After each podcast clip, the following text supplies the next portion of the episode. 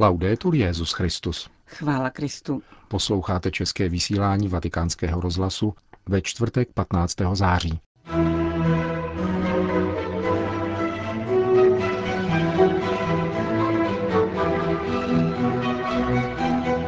Mystériu Marína mateřství kázal dnes papež v kapli domu svaté Marty. Na setkání s italskou biblickou asociací varoval Petrův nástupce před sebe degradací lidské důstojnosti v důsledku podléhání idolatrii. Papež František upravil některé normy kanonického práva, aby byla usnadněna spolupráce mezi katolickými společenstvími latinského a východních obřadů.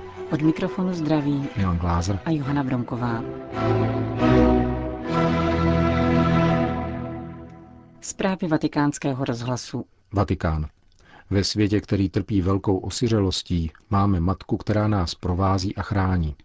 Zdůraznil papež František v homílii při raním v kapli domu svaté Marty v den liturgické památky Pany Marie Bolestné. Dnešní evangelium nás vede na Kalvárii.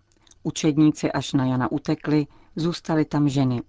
Ježíšova matka stála pod křížem a všichni se na ně dívali a říkali, to je matka toho zločince. Maria to vnímala, snášela strašné ponížení. A slyšela také starší, včetně kněží, které respektovala, protože byli kněží, jak říkají jejímu nahému synu, který tam vysel. Jsi tak skvělý, tak sestup, sestup z kříže.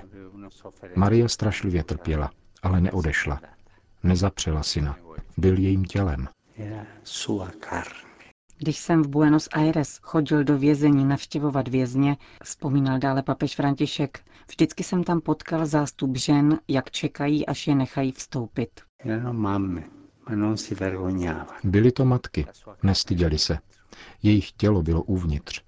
Tyto ženy trpěly nejenom studem z toho, že tam jsou, když mohli zaslechnout, jak někdo říká, vidíš tam tu, co udělal její syn. Trpěli také ponižujícími prohlídkami, které museli před vstupem snášet. Byly to matky a přicházeli navštívit svoje tělo. Tak to byla Maria u syna a její utrpení bylo obrovské. Ježíš nám přislíbil, že nás nenechá osiřelé a z kříže nám dal svoji matku za naši matku. My křesťané máme matku, tu též, co Ježíš. Máme otce, téhož, co Ježíš. Nejsme sirotci.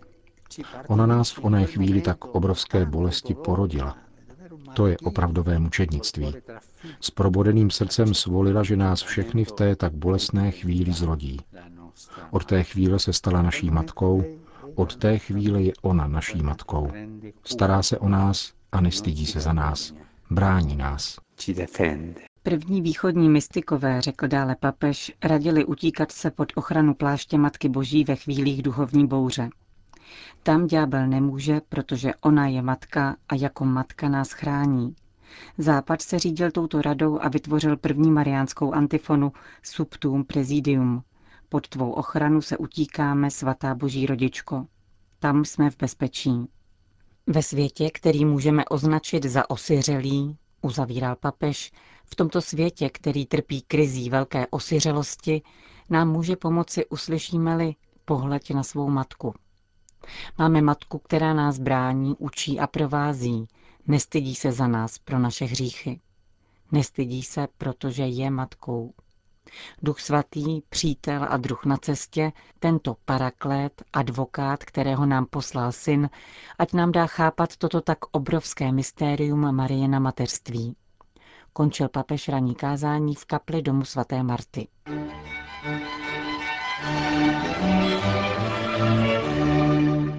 Vatikán. Dnes byl publikován apoštolský list motu pro prio papeže Františka ze 31. května tohoto roku, nazvaný De Concordia Inter Codices, který upravuje některé normy kodexu kanonického práva týkající se vztahu mezi latinským ritem a východními obřady katolické církve. Konkrétně jde o sladění latinských kanonických norem s kodexem kánonů východních církví týkající se udělování svátostí křtu a manželství, Tyto úpravy reagují na situaci vzniklou migrací křesťanů východního obřadu na území, kde převládá latinský obřad. Proto bylo třeba, píše papež František, nalézt správnou rovnováhu mezi ochranou vlastního kanonického práva východních církví a respektováním historické tradice latinské většiny, aby se tak předcházelo zbytečnému vměšování a konfliktům a byla usnadněna spolupráce mezi všemi katolickými společenstvími. V případě křtu je například zavedena povinnost zapisovat do křestních matrik v kostelech latinského obřadu také příslušnost pokřtěného k případné církvi sui juris, tedy církvi východního obřadu. Za druhé je upřesněno, že pouze kněz může platně odávat snoubence východních církví nebo strany latinského a východního obřadu, ať katolického či nekatolického. V latinském obřadu totiž stačí, když při uzavírání sňatku asistuje jáhen. Třetí úprava se týká posuzování překážek k přijetí svěcení u daného kandidáta. Překážky vzniklé spácháním zločinu, jako vražda, interrupce, jak to stanovuje kodex kanonického práva latinského ritu, tak bude ordinář posuzovat rovněž u těch, kdo se dopustili takového skutku ještě předtím, nežli se stali katolíky. Vatikán. Římský biskup dnes přijal účastníky týdenního sympózia pořádaného v Římě italskou biblickou asociací, založenou italskou biskupskou konferencí v roce 1948. Téma sympózia bylo inspirováno knihou Geneze a znělo Učiňme člověka jako muže a ženu. Deklinace polarity muže a ženy v písmu. Toto téma, jak připomněl papež v úvodu své promluvy, obsáhle rozvinul v pamětihodném cyklu katechezí na počátku svého pontifikátu svatý Jan Pavel II. Při reflexi o tom, jak jsme byli stvořeni, učiněni k obrazu a podobě stvořitele, je podstatné to, čím se lišíme od jiných tvorů a celého stvoření. To nám pomáhá pochopit důstojnost, kterou všichni máme, muži i ženy. Důstojnost, jejíž kořen tkví v samotném stvořiteli. Existuje však možnost, pokračoval papež, že tato důstojnost, kterou nám udělil Bůh, zdegraduje. Řečeno fotbalovou terminologií, člověk má schopnost dát si vlastňáka. K tomu dochází, když o důstojnosti smlouváme, přijímáme modloslužbu a ve svém srdci vytváříme prostor pro zkušenost idolů. Při exodu z Egypta, kdy dolehla na lid únava, protože Mojžíš otálel se svým sestupem z hory, přišlo od ďábla pokušení a lid si vyrobil modlu. A modla byla ze zlata. Všechny modly mají co dočinění se zlatem. To nám připomíná přitažlivost majetku. Skutečnost, že člověk ztrácí svoji důstojnost, když v jeho srdci zaujme majetek místo, které patří Bohu. Stojíme proto před otázkou, jak sdílet důstojnost, že jsme božími dětmi, aby se rozvíjela v pozitivní vzájemnosti, pokračoval papež. Jak mám jednat, aby druhý vnímal svoji důstojnost? A prospěje nám zpytovat se, abychom zjistili, zda důstojnost svého bližního nenarušujeme a když, tak čím. Řekl papež František v závěru svojí promluvy ke 150 účastníkům sympózia pořádaného italskou biblickou asociací. Vatikán. U příležitosti mimořádného svatého roku milosedenství svatý otec svolal setkání papežských diplomatů. Zahájeno bylo dnes a probíhat bude do soboty 17. září. Účastní se ho 106 z celkového počtu 108 papežských diplomatů, kteří jsou aktuálně v úřadě. Setkání zahájila mše svatá v chórové kapli vatikánské baziliky, kterou sloužil kardinál státní sekretář Pietro Parolin.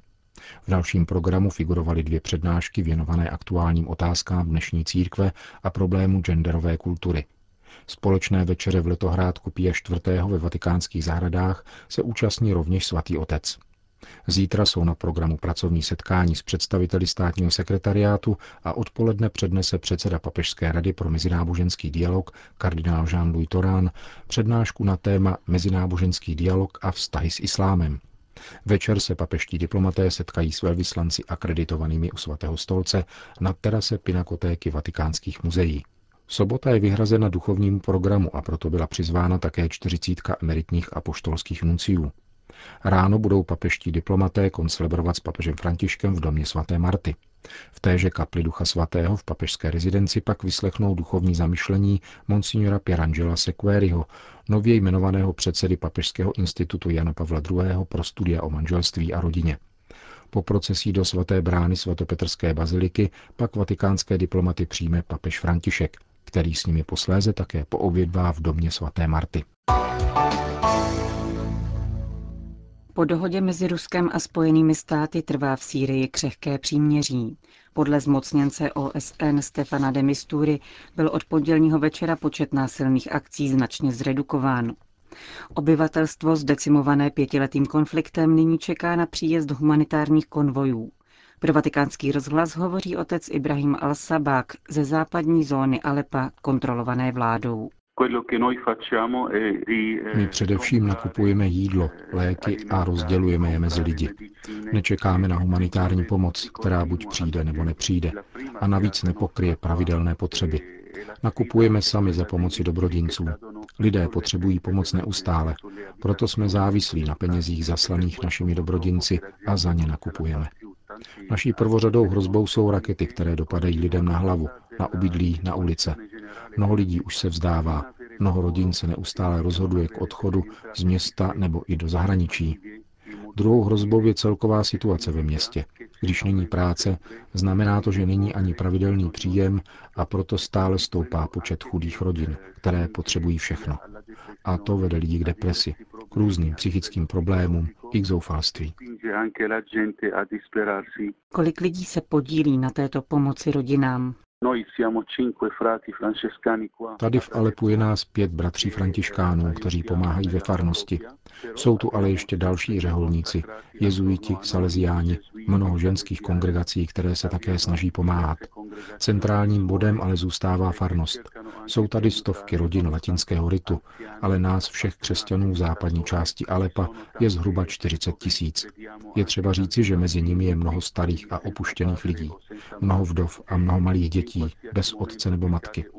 A kdykoliv může přiletět raketa a je potřeba okamžitě reagovat, přijít na návštěvu, modlit se s lidmi, být po boku těch, kdo trpí. Jaká je skladba obyvatel v části Alepa, kde je vaše farnost? V této západní části města, která je pod kontrolou pravidelné armády, žijeme stále tak jako před válkou. Téměř ve všech čtvrtích najdete všechny obřady a všechna náboženství. Tak jsme v této západní části žili vždycky a pokračujeme i nadále. Je mezi námi velká úcta, velká spolupráce a vždycky se snažíme podat ruku, pokud jde o humanitární pomoc.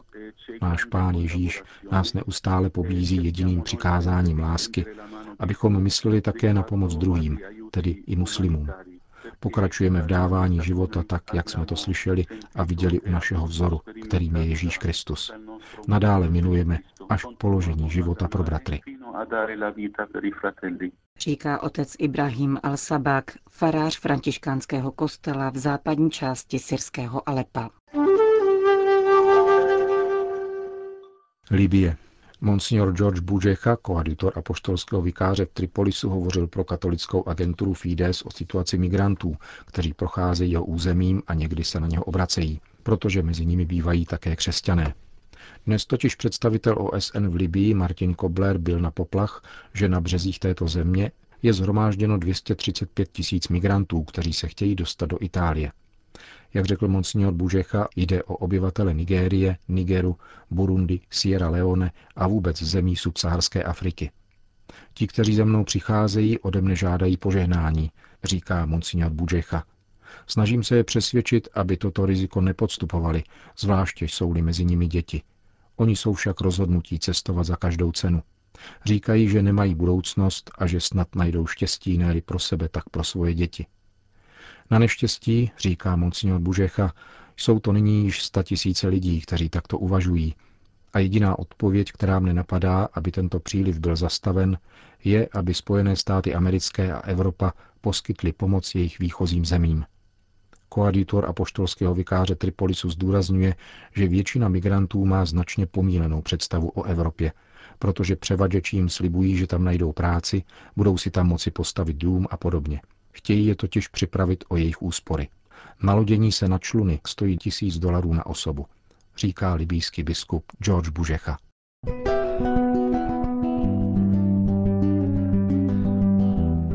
Končíme české vysílání vatikánského rozhlasu. Chvála Kristu. Laudetur Jezus Christus.